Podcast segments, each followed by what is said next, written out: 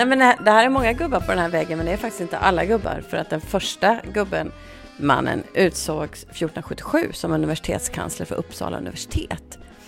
Så då hade, Fjort, vad sa 1477, det året som Uppsala universitet bildades, så utsåg man en kansler. Ja, men en slags eh, styresperson eller överinspektör redaktör, eller vad man ska kalla det, för Uppsala universitet. Sen 1666 när Lunds universitet bildades så fick man sin egen universitetskansler.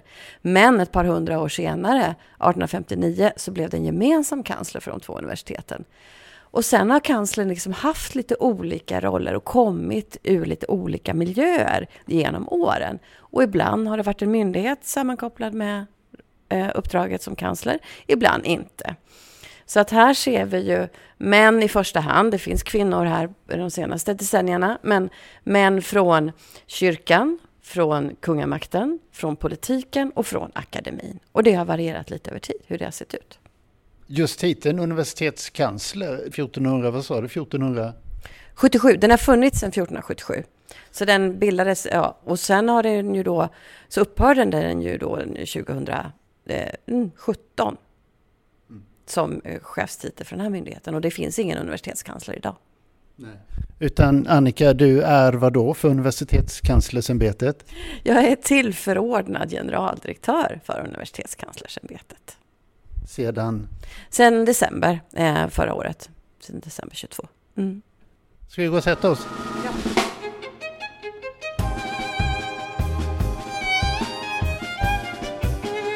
Ja. Hej och välkomna till Ämbetet, en podd om högre utbildning signerad Universitetskanslersämbetet. Jag heter Urban Göransson.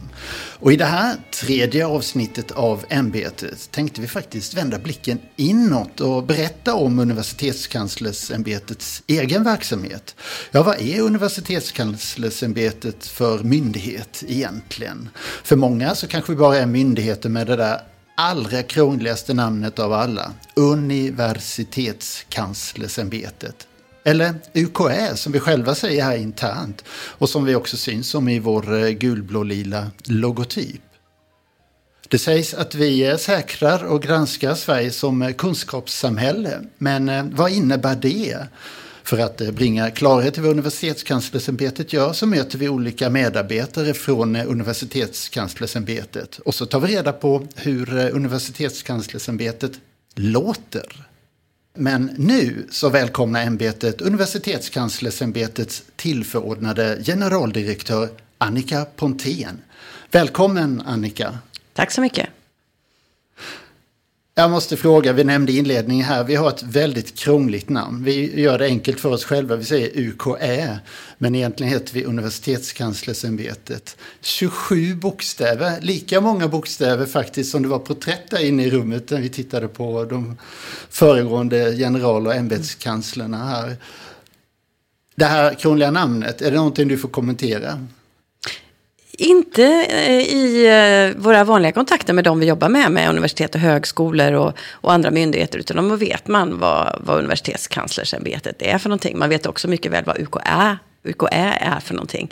Eh, men det är klart, det är kanske lite mer sociala sammanhang så, så får jag ju förklara vad det är. Och det är ju en, det är inte bara långt, det är ju en riktig tungvrickare också. Så jag brukar kommentera det innan jag får frågor.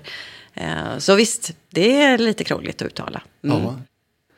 Men Annika, om vi går tillbaka till huvudfrågan. Vad är UKÄ? Alltså vad har vi för huvudsyfte? Mm. Man kan säga att vi är en myndighet som jobbar med granskning och uppföljning av universitet och högskolors verksamhet. Det är ju den korta versionen. Sen har ju vi flera olika uppdrag som vi granskar till exempel eh, lärosätenas kvalitetssäkringssystem. Vi granskar enskilda utbildningars kvalitet. Vi beviljar examenstillstånd.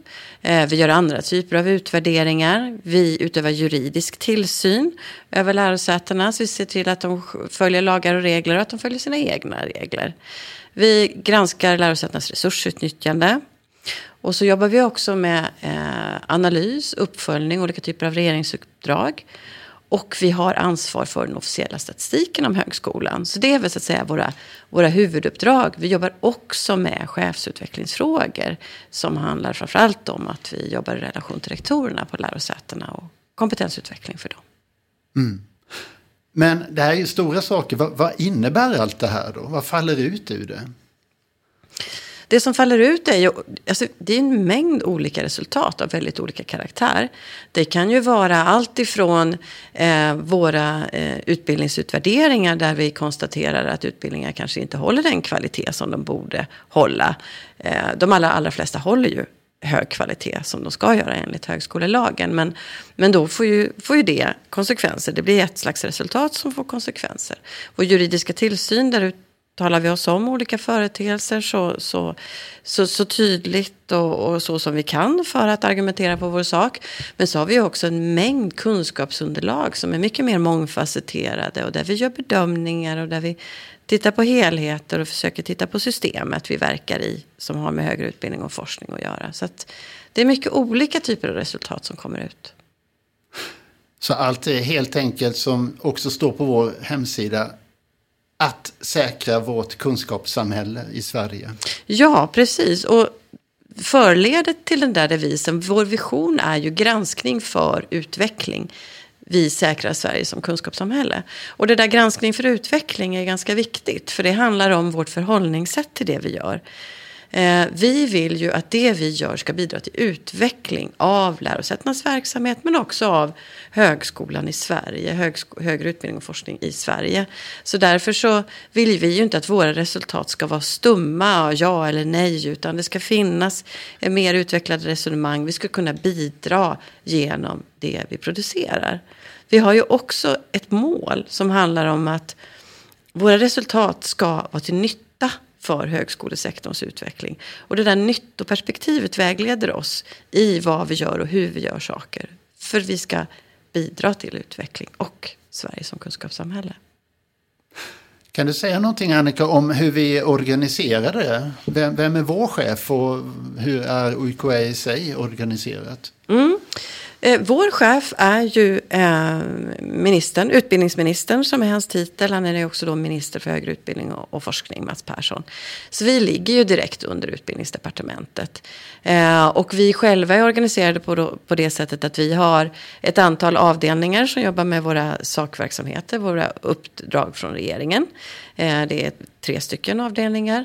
Ehm, och sen så eh, har vi då en avdelning för verksamhetsstöd som hjälper oss att sköta oss som myndighet och se till att vi klarar alla de uppdragen som ju också är, är, är omfattande och där vi måste um, ha god kompetens. Så att vi, vi, är organiserade på det sättet utifrån våra huvudverksamheter och så har vi också då ett insynsråd som ska utöva insyn över verksamheten. Men det är generaldirektören som fattar besluten så vi har ingen styrelse. Det kan ju också vara lite intressant att veta för det finns ju myndigheter som har styrelser och de som inte har det. Um, så det är så det ser ut. Sen 2013 mm. finns ju den här versionen av universitetskanslersämbetet. Just det. Mm. Vad hände 2013?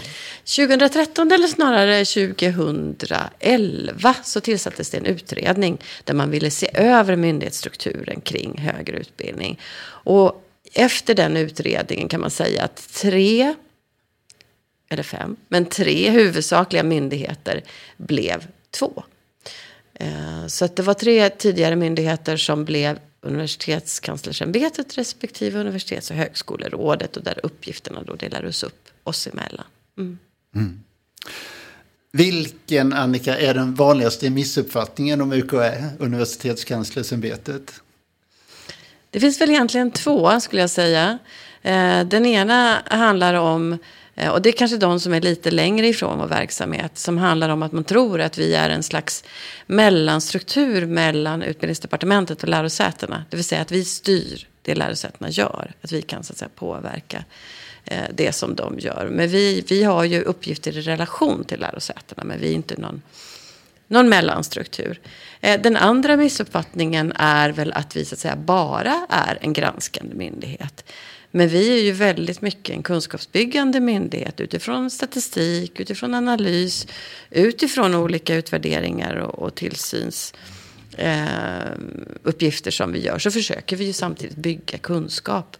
Så när vi är ute, det är inte alltid vi kommer med de granskande ögonen utan också med den kunskapsuppbyggande blicken. Stort tack Annika Pontén, tillförordnad generaldirektör på Universitetskanslersämbetet. Tack för att du kom till ämbetet och gav oss den här stora bilden av Universitetskanslersämbetet. Du nämnde tidigare här Annika att eh, vi har några avdelningar och de här tre avdelningarna ska vi nu möta i fortsättningen av det här programmet. För nu ska vi stega in i verksamheten och höra vad som händer där.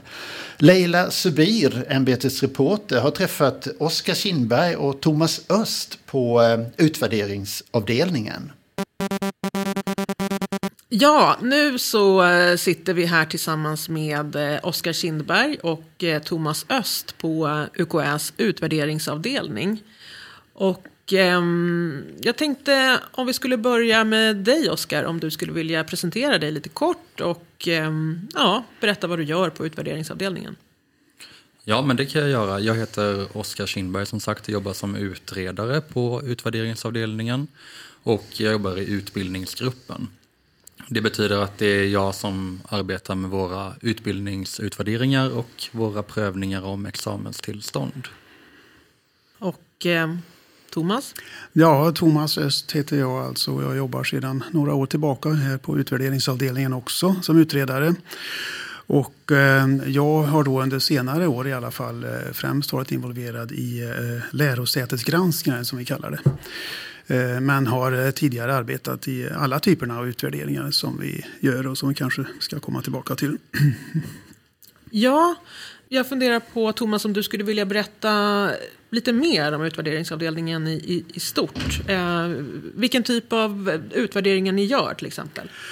Ja, vi har ju fyra olika typer av utvärderingar då som eh, tillsammans kan man säga utgör det här systemet för kvalitetssäkring då som är det här nationella systemet som vi har i landet. Eh, och det är dels eh, lärosätesgranskningar eh, och utbildningsutvärderingar och eh, examenstillståndsprövningar och så kallade tematiska utvärderingar. Eh, Oskar nämnde lärosätesgruppen eller utbildningsgruppen som vi har. Eh, och eh, lärosätesgruppen ägnar eh, sig då i första hand åt eh, lärosätesgranskningar och tematiska utvärderingar medan utbildningsgruppen då företrädesvis håller på med utbildningsutvärderingar och examenstillståndsprövningar. Det är den uppdelningen vi har i arbetet här. Eh, och om jag ska säga något om lärosätesgranskningar då så är det alltså utvärderingar av högskolors och universitets eh, egna kvalitetssystem. Det vill säga eh, deras eh, rutiner och processer för interna granskningar av sina utbildningar. Som Jaha. det är meningen att de ska göra med viss periodicitet. Då. Just det. Och, och apropå det, du var inne på det här, du nämnde ett, ett begrepp som kanske inte alla känner till. Det nationella systemet för kvalitetssäkring. Om ja. du skulle berätta liksom, så konkret och enkelt som möjligt för den som inte vet vad det är? Ja, det nationella systemet för kvalitetssäkring det är, det är ju alltså sammantaget det som vi här på Universitetskanslersämbetet ägnar oss åt på utvärderingsavdelningen. Eh, det är, det är de olika sätt tillsammans som vi utvärderar högre utbildning på. Eh, det vill säga de fyra typerna av utvärderingar som jag nu nämnde. Då. De utgör det här nationella eh, kvalitetssäkringssystemet. Då. Ja, tack så mycket. Jag tänkte hoppa över till dig, Oskar. Om, om du skulle svara på, okej, okay, vi har det här nationella systemet för kvalitetssäkring. Skulle du vilja svara på, men, men varför har vi det? Liksom, vad, är, vad, är, vad är syftet med, med, att, med att granska och utvärdera? Ja, men till att börja med är det viktigt att säga att lärosäten och UKÄ har ett gemensamt ansvar för att kvalitetssäkra högre utbildning i Sverige. Eh, universitet och högskolor har själva ett ansvar för kvaliteten i sin verksamhet. Och det avser både kontroll av den och eh, kvalitetsutveckling. Och vår uppgift är i sin tur att säkerställa att lärosätena tar det här ansvaret. Och därför så granskar UKÄ kvaliteten i ett urval av de utbildningar och, som bedrivs och vi granskar lärosätenas system för kvalitetssäkring av högre utbildning och forskning. Och det gör vi för att det är viktigt för studenter och arbetsgivare och samhälle att all högre utbildning håller hög kvalitet. Mm. Jättebra. Eh, vad skulle du säga Thomas om, om, om det här sista, liksom, det, det underliggande, underliggande syftet med det ni gör? Så, varför, är det, ja, varför är det viktigt? Ja, men det är ju så att eh, nu är det visserligen så att vi i, eh, inom lärosätesgranskningarna eh, även granskar eh, högskolors och universitets kvalitetssystem med avseende på forskning. Men eh, förutom det då så är det ju faktiskt så att det är för studenternas skull och eh, samhällets skull som vi gör våra utbildningar. Även lärosätesgranskningar och tematiska utvärderingar gör vi för eh, att det ska leda till en så bra utbildning som möjligt. Eh, hög kvalitet i eh, högskolors och universitets verksamhet inverkar positivt på studenterna vilket i sin tur får en positiv inverkan på samhället i övrigt, arbetsgivare med flera. Så skulle jag vilja svara. Tack. Oskar, jag tänkte på vad, vad använder ni för, för metoder? Då? Hur, hur gör ni rent, rent konkret då, när det gäller din fråga här, utbildningsutvärderingar? Ja, nej men, eh, inte bara för utbildningsutvärderingar utan för alla våra granskningar så gör vi dem enligt metod som vi har tagit fram i nära dialog med universitet och högskolor och andra delar av högskolesektorn, inte minst med Sveriges förenade studentkårer och med företrädare från arbetsmarknaden. Men eh, metoden ligger också i linje med eh, internationella normer, de europeiska standarderna och riktlinjerna för hur vi granskar och kvalitetssäkrar högre utbildning. Och allt det här kokar sedan ner till, till vägledningar som riktar sig till till lärosätena och de beskriver ramarna för våra granskningar. Och granskningarna genomförs med kollegial bedömning och det betyder att vi låter experter i form av sakkunniga från universitet och högskolor, företrädare för arbetslivet och studentrepresentanter eh, bedöma utbildningens kvalitet utifrån lite olika kriterier. De här sakkunniga, vad, vad, kan det vara för typ av, av eh, liksom, yrkestitlar som de, de har? Ja, det är väldigt olika beroende på vad vi granskar. En, en sakkunnig från ett universitet eller en högskola kan vara professor eller lektor eller vara docentmeriterad. En företrädare för arbetslivet kan vara en, en vd på ett privat företag men också arbeta inom, inom en annan myndighet eller eh, kommunal sektor eller regional. Och studenterna är ju själva studenter i, vid närliggande utbildningar eller eh, på andra lärosäten. Mm. Thomas, du berättade ju om det här med varför det är viktigt att eh, UKÄ utvärderar. Och det, det jag tänkte på där, om du skulle vilja utveckla lite mera, eh, vad får lärosätena ut av, av våra granskningar?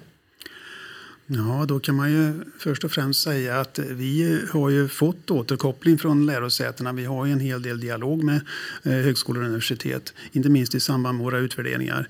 Eh, återkoppling som eh, gör gällande att det har varit väldigt utvecklande för lärosätena att producera det underlag, bedömningsunderlag som vi begär in i form av självvärderingar inte minst. En, vilket är alltså en eh, egenförfattad, eh, från lärosätet egenförfattad eh, beskrivning av deras kvalitetssystem när det kommer till lärosätets granskningar. Eller beskrivning av utbildningen och organisationen kring den när det kommer till utbildningsutvärderingar. Då. Eh, det har varit väldigt belysande för många lärosäten att behöva eh, göra den genomgången och eh, skildringen eh, när de måste så att säga eh, framställa de här självvärderingarna.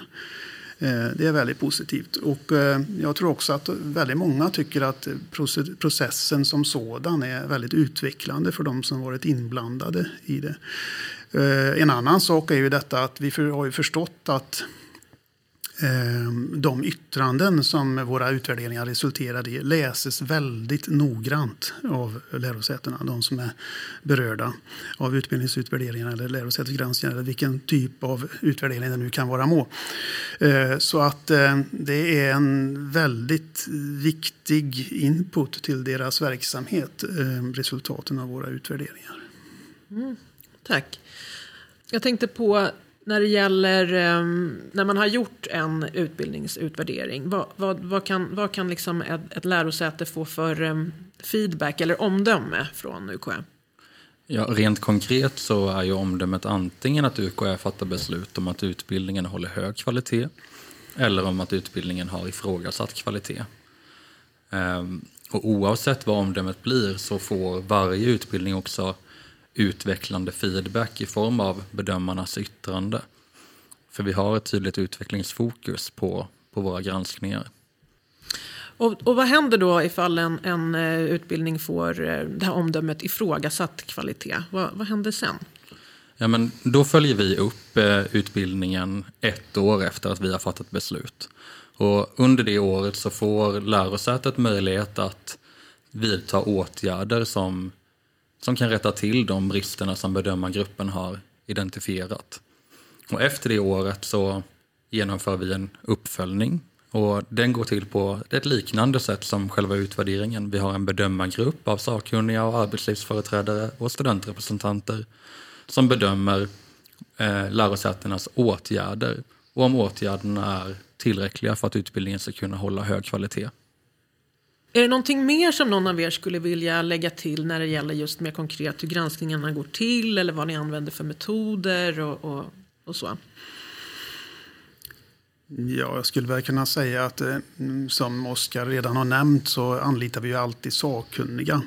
Och det är ju, jag skulle tycker det är viktigt att framhålla att det är ju deras bedömningar eh, alltid som vi gör. Sen så eh, bidrar ju vi utredare med, förutom det rent eh, administrativa då, i samband med, med att utvärderingen pågår, så eh, försöker vi ju då att som vi säger, kalibrera yttranden eh, så att eh, det inte är fråga om, om orättvisa bedömningar eftersom det, är orättvis, eller det, eftersom det är olika eh, bedömargrupper som anlitas från fall till fall.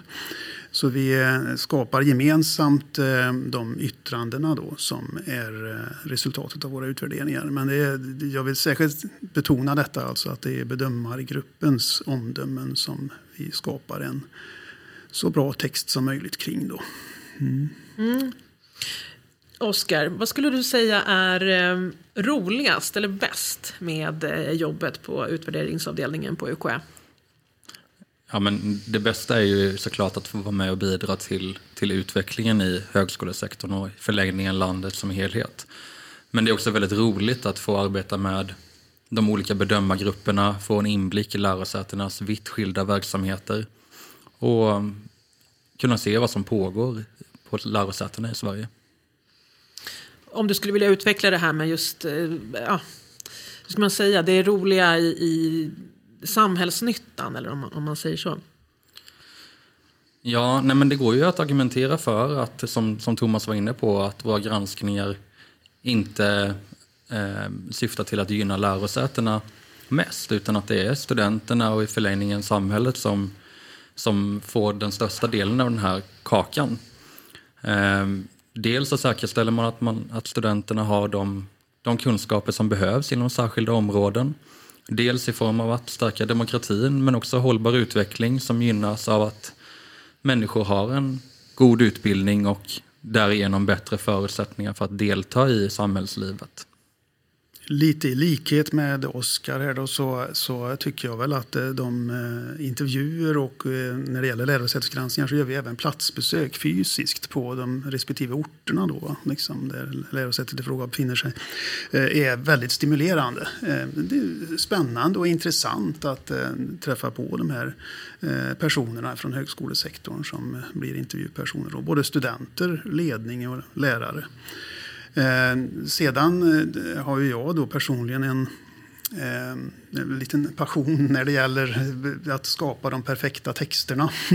Så jag eh, är väldigt förtjust i de här avslutande momenten då av en utvärdering där man ser det färdiga yttrandet ta form. Alltså så. Och, eh, jobba med texter överhuvudtaget tycker jag är väldigt eh, fascinerande och kul. Så att eh, för mig personligen så är det en, lite av en favorit under processen. Och en eh, viktig del i processen kan jag tänka mig. Tack så mycket till er, Thomas Öst och Oskar Kindberg, båda på utvärderingsavdelningen på UKM. Tack för att vi fick komma. Ja, absolut. Det var ämbetets reporter Leila Subir som eh, alltså träffat Oskar Kindberg och Thomas Öst från eh, Universitetskanslersämbetets utvärderingsavdelning. Och här i ämbetet har vi åter fått nytt besök. Välkomna säger vi nu till Mikael Herjevik och eh, Marie Sternvärn. Tack. Tack, tack. Ni är båda erfarna jurister och jobbar här på Universitetskanslersämbetets juridiska avdelning. Vad, vad har den juridiska avdelningen för funktion på Universitetskanslersämbetet? Ja, vi arbetar med flera olika eh, saker. Vi arbetar med tillsyn av universitet och högskolor och vi ger också kanslistöd åt två självständiga nämnder, nämnder eh, överklagandenämnden för högskolan och högskolans avskiljande nämnd som Marie ska berätta lite mer om strax. Och så ger vi också internjuridiskt stöd åt UKÄs övriga avdelningar, till exempel utvärderingsavdelning som vi hörde om nyss. Mm. Ni delar information, höll jag på att säga, med varandra. Men framförallt så utövar ni tillsyn. Hur går den här regeltillämpningen till när ni utövar tillsyn på lärosätena? Tillsynen innebär att vi kontrollerar att universitet och högskolor följer lagar och andra bestämmelser.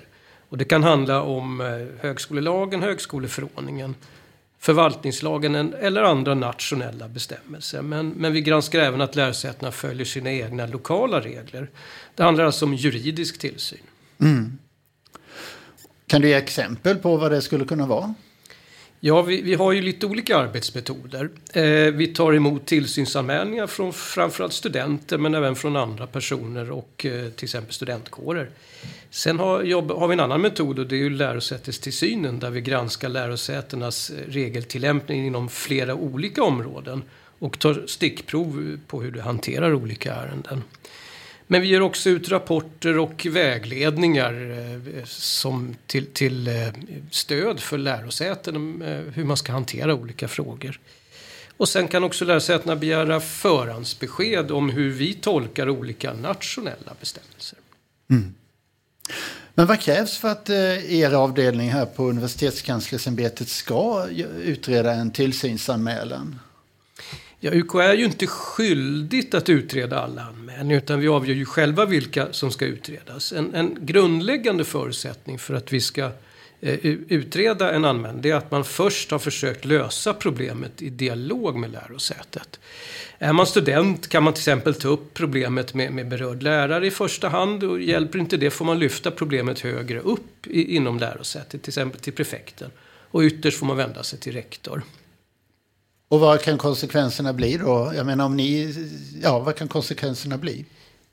Ja, om man inte har lyft frågan eller uttömt alla möjligheter så kommer vi inte utreda anmälan. Vi, vi, vi vill ju ge lärosätena en chans att först själva lösa problemen innan man eh, kommer till oss.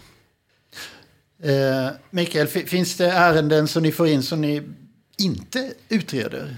Ja, det händer ju att vi får in klagomål på betyg. Men det är inte vår uppgift att överpröva betyg som studenter får på olika kurser. Eh, vi kan inte ha synpunkter på examinators bedömningar utav en students prestationer. Och vi utreder inte heller frågor som hanteras av andra myndigheter, till exempel diskrimineringsfrågor. Det hanteras ju utav DO, Diskrimineringsombudsmannen. De beslut som ni fattar då utifrån de ärenden som ni tar upp, vilken, går de att överklaga? Nej, man kan inte överklaga eh, UKÄs eh, beslut i tillsynsärenden. Det går inte. Så det är friande eller fällande för den som... Det vi kan göra det är att vi, om vi konstaterar att man har eh, brutit mot någon bestämmelse eller agerat olämpligt sätt så kan vi kritisera ett lärosäte. Och eh, då utgår vi från att man rättar till eh, eventuella problem. Vart publiceras, hittar man de här handlingarna som juridiska avdelningen producerar då? Ja, man hittar ju våra vägledningar och rapporter på vår webbplats. Där kan man bland annat hitta vår vägledning Rättssäker examination som är väldigt nedladdad. UKA.se är alltså hemsidan för Universitetskanslersämbetet. Vi går vidare med eh, något som jag känner mest som ÖNH och HAN. Så förutom era tillsynsuppdrag så finns det också två nämnder kopplade till Universitetskanslersämbetet och som juridiska avdelningen jobbar med. Marie, berätta, vad är det här? Ja, det är alltså två statliga självständiga myndigheter som eh, vi nämndmyndigheter kallas det då, som eh, vi ger kanslistöd eller vi hjälper handlägga ärendena åt. Det ena är överklagandenämnden för högskolan som ju ofta förkortas ÖNH och den andra är högskolans avskiljande nämnd som ofta förkortas HAN. Och det här kan man se i deras webbadresser, för den ena har webben han.se, den andra har onh.se. Mm. Men det är alltså, eh, vi är värdmyndighet åt dem och vi handlägger deras ärenden och tar fram beslutsförslag till de här nämnderna. Eh, båda nämnderna består ju av, ja, det är folk från lärosätena och det är folk från olika verksamheter och naturligtvis så är det ju studenter som sitter i de här nämnderna också. De är väldigt olika. Eh, överklagandenämnden är ju överinstans i, i, inom den statliga högskolesektorn där man prövar till exempel beslut om behörighet när man antas eller om man inte får examensbevis eller om man får avslag på sin ansökan om tillgodoräknande. Men också alla anställningar inom statliga universitet och högskolor utom doktorandanställning och en liten speciell till. Så att det är en stor verksamhet. Det är tunga frågor för den det handlar om. Ja, det är det. Det är det verkligen. För man vill in på högskolan, man vill plugga eller att man vill tycker att man har de här kunskaperna redan och eh, vill inte läsa en kurs. Eller man ville verkligen ha det här jobbet. Mm. Eh, den här anställningen. Det kan ju vara allt från IT-tekniker till professor när det gäller anställningarna. Eh, så att det, och det är många ärenden. Redan nu så har vi fått in upp mot 3 500 ärenden till överklagandenämnden i år. Vi har faktiskt haft en ökning i år. Och det är många som vill läsa på högskolan, det är antagning det gäller. Så att det är och är vi precis i slutfasen av ett intensivt arbete med antagningsärenden på nämnden. Oj då, ja. det var jättemånga. Ja. Så de här ärendena kommer till ÖNH, säger ja. vi. Och sen så har er avdelning personal som tar sig an de, ja. de ärendena. Och, och det är samma sak där beslutet där går inte, eller går de att överklaga? Inte till överklagandenämnden, för överklagandenämnden är alltså sista instans. Det anses vara en domstolsliknande nämnd. Ordföranden är en eh, domare, hovrättslagmannen Amina Lundqvist heter hon. Hon finns på Svea hovrätt till vardags. Eh, och det är också jurist, andra jurister, som jag sa tidigare, andra jurister och leda, eh, ledamöter från verksamheten då från universitet och högskolor. Så att det, det går inte att överklaga. Men sen så har vi också den andra nämnden, HAN. Ja, avskiljande nämnden. Eh, det är ju helt annan verksamhet än överklagandenämnden för högskolan. Där handlar det om studenter. De är redan studenter, alltså inne på utbildningen. Men på något sätt så innebär de, finns det en risk att de kan skada andra på utbildningen. Och det finns alltså vissa kriterier, rekvisit som vi jurister säger, men vissa kriterier uppställda för att man ska kunna bli avskild. Och då, antingen så har man en, en psykisk störning eller så har man ett allvarligt missbruk. Eller ett missbruk. Eh, eller så har man begått allvarlig brottslighet. Och sen dessutom ska det finnas en risk för att man kan skada någon på utbildningen. Och där har vi inte så många ärenden, tack och lov, för det här är ju ganska svåra ärenden, det är ingripande. Eh, så att vi ligger mellan fyra och sex ärenden per år där. Mm. Och där är vi första instans och de besluten är överklagbara till eh, förvaltningsrätten. Men på samma sätt som i UNH så är det en domare som är ordförande i nämnden och det finns också läkare och en student och representanter för högskolan och verksamheten.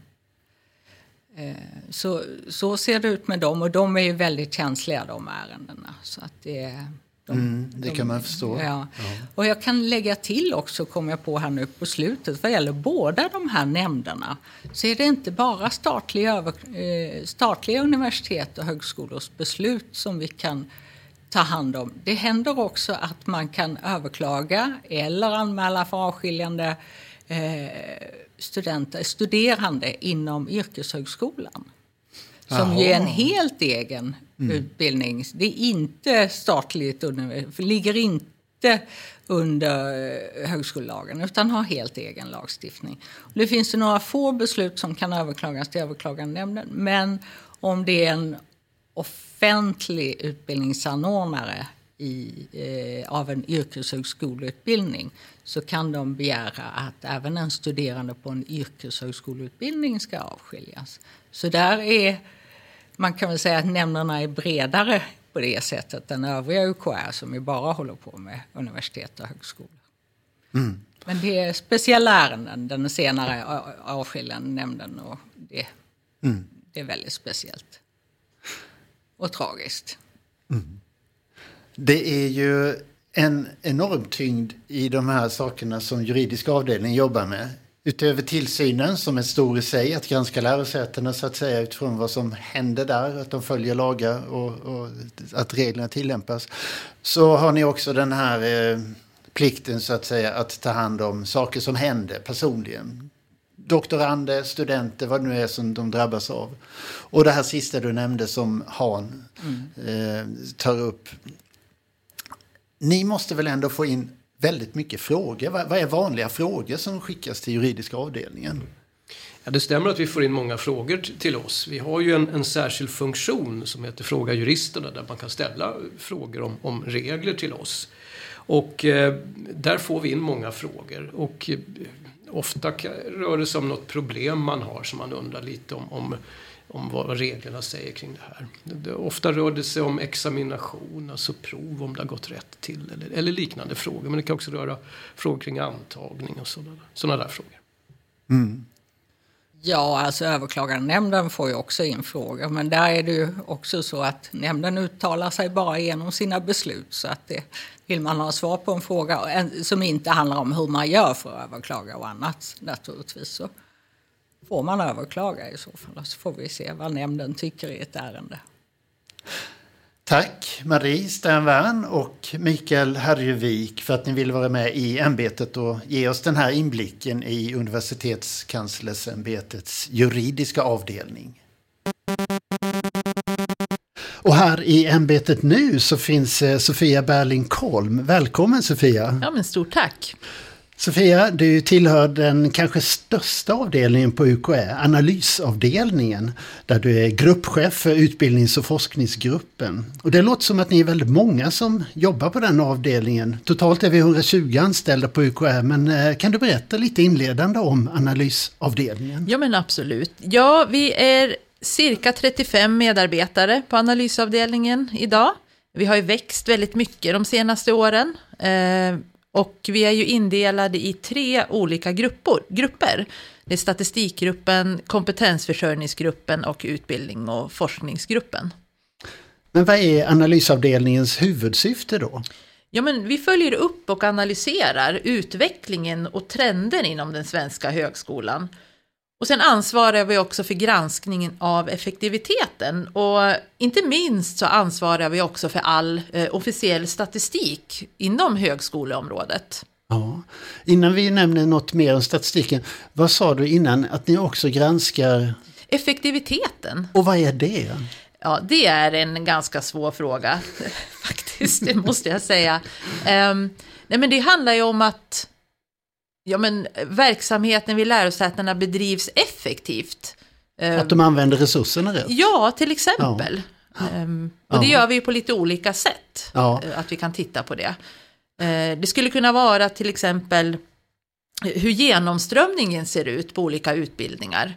Liksom, hur många av alla som är nybörjare på någon utbildning som faktiskt också tar examen. Ja. Det är ju också en form av effektivitet. Ja, oh ja. ja, för man kanske inte vill att eh, jättemånga ska hoppa av utbildningen. Det är inte så jätteeffektivt. Och då samlar ni in sådan data som ni då publicerar? Ja, då, ja. då använder ju vi statistik från, som vi beställer från SCB e för att kunna undersöka sådana här fenomen. Då. Ja, så att, eh, det är på det sättet vi arbetar. Mm. Ni har ju ett eh, stort syfte i alla fall när det gäller statistikdelen. Kan du berätta mer om det? Eh, ja, det, det har vi ju i och med att vi är då den här, en myndighet som ansvarar för officiell statistik. Då ställer det vissa krav på oss då hur vi, liksom att det, vi säkerställer den högsta tänkbara kvalitet i, kvaliteten i den statistik som vi liksom tillhandahåller. Och vi har ju en, en tjänst kan man säga på vår webb, UKÄs hemsida, som heter Högskolan i siffror där då medborgare kan komma åt all tänkbar statistik om både utbildning och forskning. Mm. Kan du ge exempel?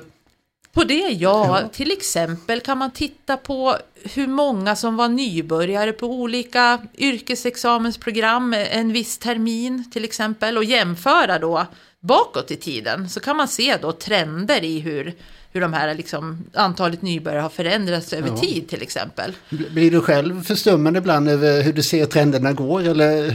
Ja, det, det kan, ja, kan man bli. Jag menar, vi har ju haft ett stort regeringsuppdrag då som har, där analysavdelningen var ansvarig för, som handlar om att titta på hur pandemin påverkade högskolans olika mm. verksamheter. Mm. Och där till exempel tittar vi på antalet nybörjare då under pandemin och jämförde med innan och då kunde vi konstatera att antalet nybörjare ökade väldigt mycket som ett resultat av att högskolan byggdes ut eh, i pandemin. Så att det kunde man ju häpna över. Och sen har vi, kan vi se också då att antalet nybörjare har minskat efter pandemin. Nu efter här, ja. ja, ja precis. Ja. Återgår kanske till till det likt det var innan. Så där ser vi ju tydliga pandemieffekter på olika ja, uppgifter och statistik. Ja.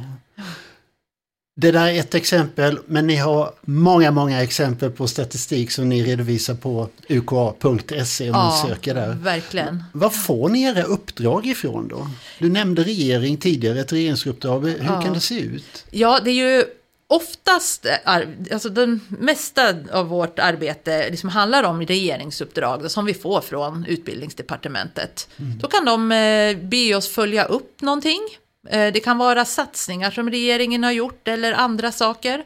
Eh, och då behöver vi liksom rapportera det eh, inom en viss tid.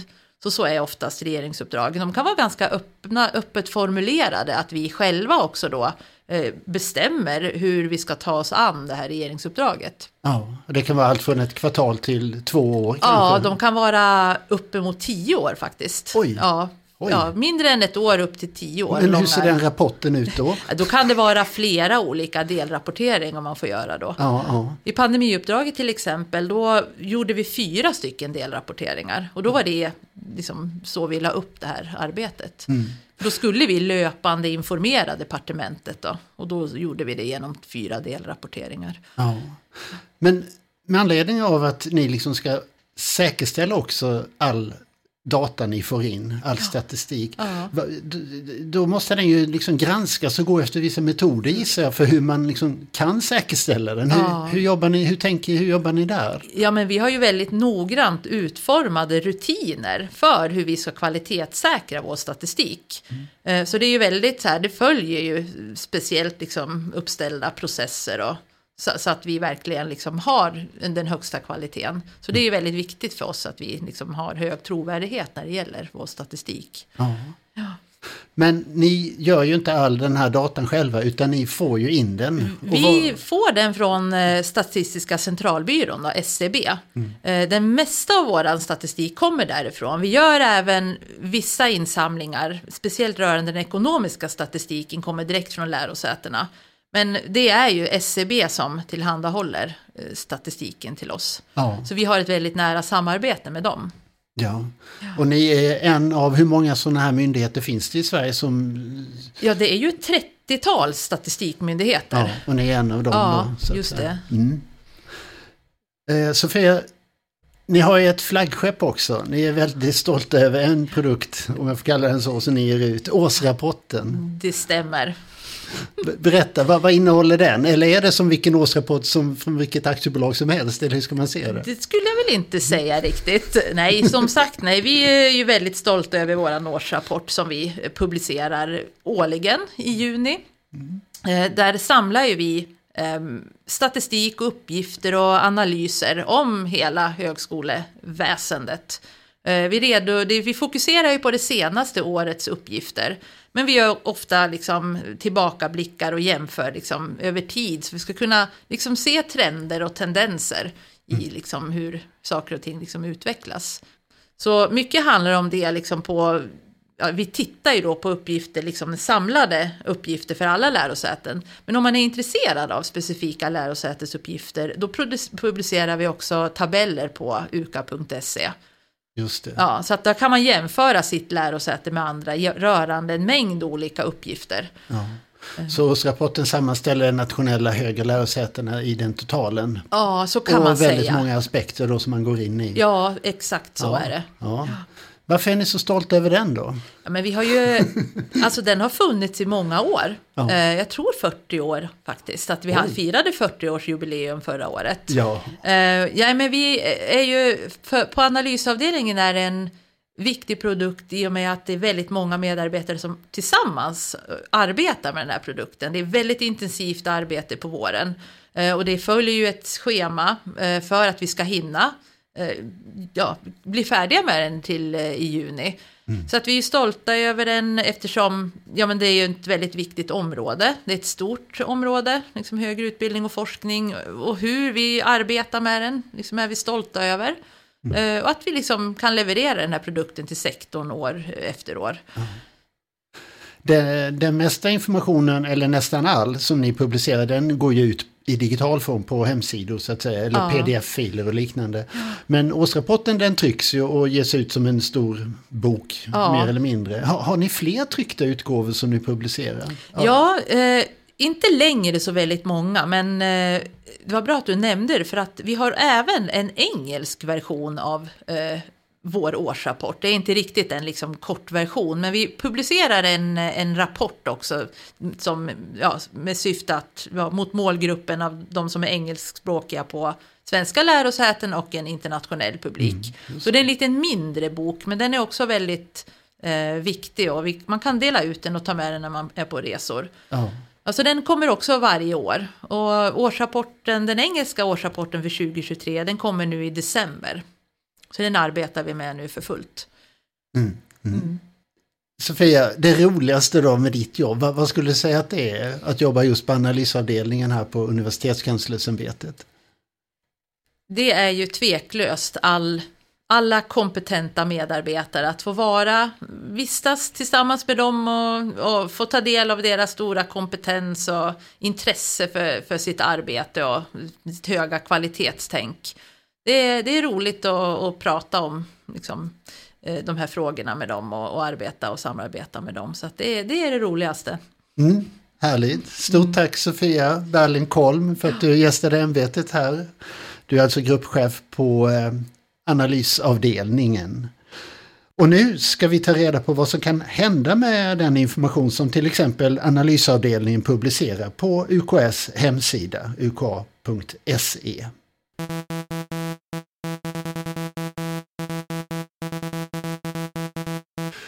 Hej Erik Karlsson! Hej! Hej! Du har ju kommit hit som en liten uh, udda fågel i det här avsnittet om UKS verksamhet. Men uh, innan vi kommer till varför du är här så tänkte jag att du först får ge en liten bild av dig själv och vad du gör här på UKÄ, Universitetskanslersämbetet. Absolut. Jag uh, är anställd på utvärderingsavdelningen. Jag började jobba här 2018 Eh, Eh, men jag har inte arbetat på utvärderingsavdelningen på cirka två år, utan jag är för närvarande utlånad till verksamhetsstöd, IT-avdelningen.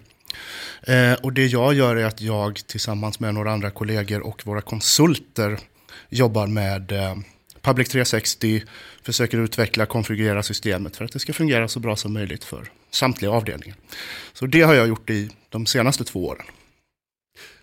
Och nu Erik så är du här för att demonstrera hur eh, universitetskanslersämbetet låter. Berätta om eh, dina tonsättningar av UKS eh, skriftliga rapporter. ja, det låter ju väldigt pretentiöst med tonsättningar i det här sammanhanget. Men jag har alltså länge haft ett eh, privat eh, elektroniskt musikintresse, eller varit intresserad av elektronisk musik. Jag jobbar som diskjockey på, eh, på kvällar och eh, helger. Eh, och har gjort det i många år.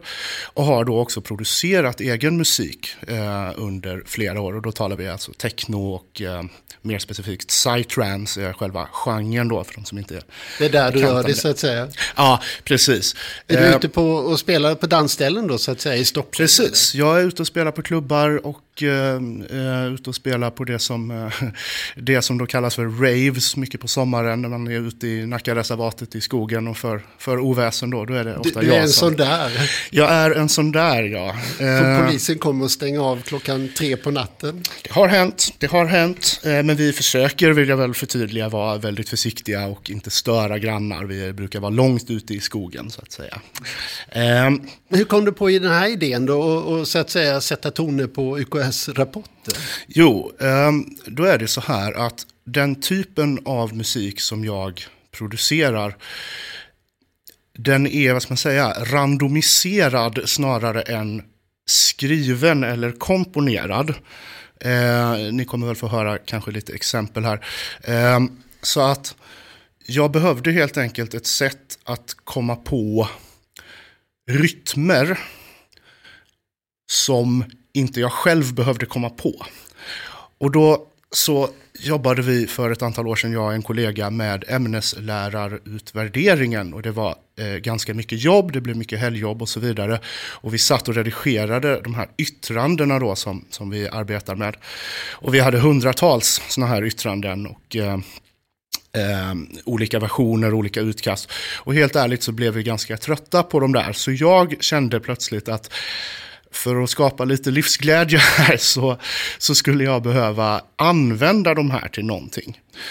Och då insåg jag att det finns då programvaror eh, idag som kan översätta texter, eh, skriven text, till, vi kan, säga, vi kan säga noter, egentligen är det rytmer.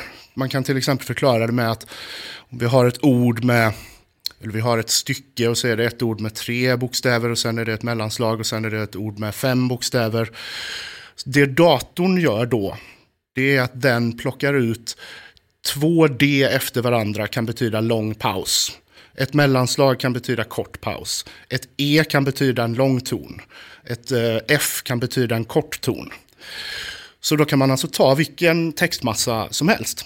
Även siffror? Även siffror skulle fungera. Vi, Vi har, inte gjort. siffror. Ja, men det, det funkar även med siffror. Eh, vilka tecken som helst egentligen. Det kan, vara, det kan verkligen vara precis vad som helst. Mm. Eh, men då eftersom jag jobbar här så tyckte jag att det var roligare att kanske då använda något material härifrån. Eh, så att det jag gör är att jag tar den här textmassan och lägger in det i den här programvaran klickar på en knapp.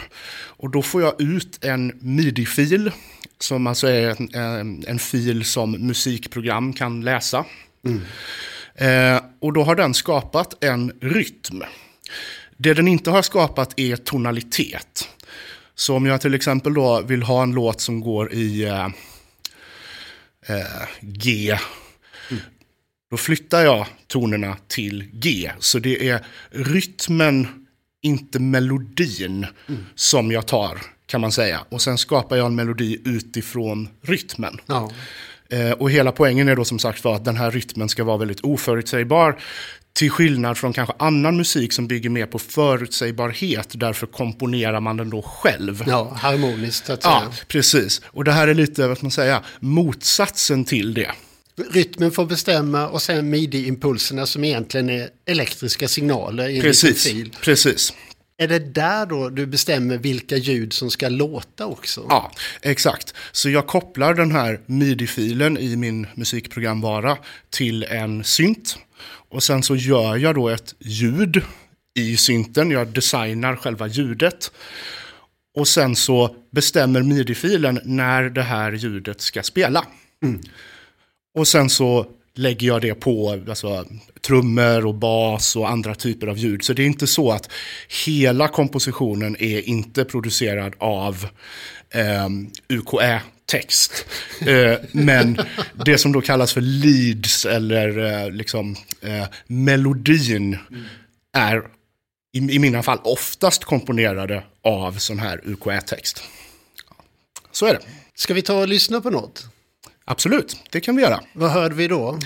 Då hör vi ett uh, stycke som jag har uh, specialkomponerat för den här intervjun. Uh, som bygger på ett stycke som du Urban skickade till mig från, visst är det årets årsrapport? Ja det är det, 2023. 2023. Universitetskanslersämbetets årsrapport 2023, kom i juni. Mm. Och då gjorde jag följande av den rapporten.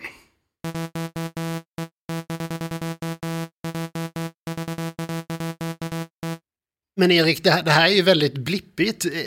Är det så här det låter alltihopa eller hur är det? Nej, det här är första steget så att säga. Det här är då själva midi-filen. Det vill säga pipen är antingen ton eller paus. Eller längre ton eller längre paus. Då gör man en loop av det. Det jag sen gör är då att jag designar ett syntljud till detta. Då händer det någonting. Precis.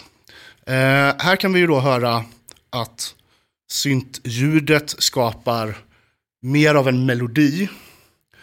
Så jag bygger alltså mina melodier på ljud snarare än tonalitet för de som eventuellt är musikintresserade av lyssnarna. Mm, mm. Och sen det sista steget är att jag skapar trummor, bas, allting som är runt omkring. Och då kan det låta så här. Det svänger ju trots allt. Gör det? Trots allt säger jag.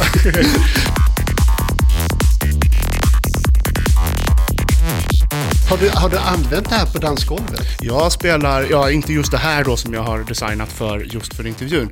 Eh, men jag spelar det här nästan till varje helg. Eh, så att, absolut. Wow. Det... Så UKR rör sig ute på klubbarna i Stockholm då? så helgerna. är det. Så är det. Eh, har, du, har, har du någon favorit?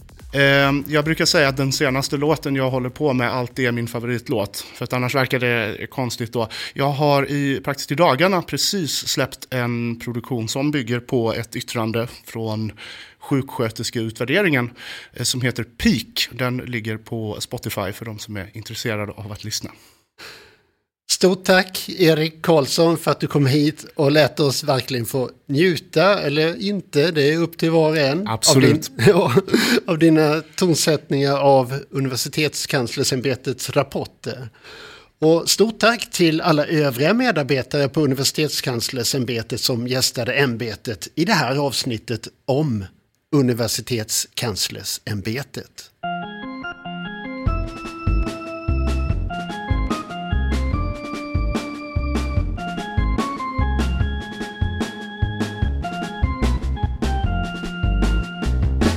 Du har hört det tredje avsnittet av Ämbetet, en podd om högre utbildning.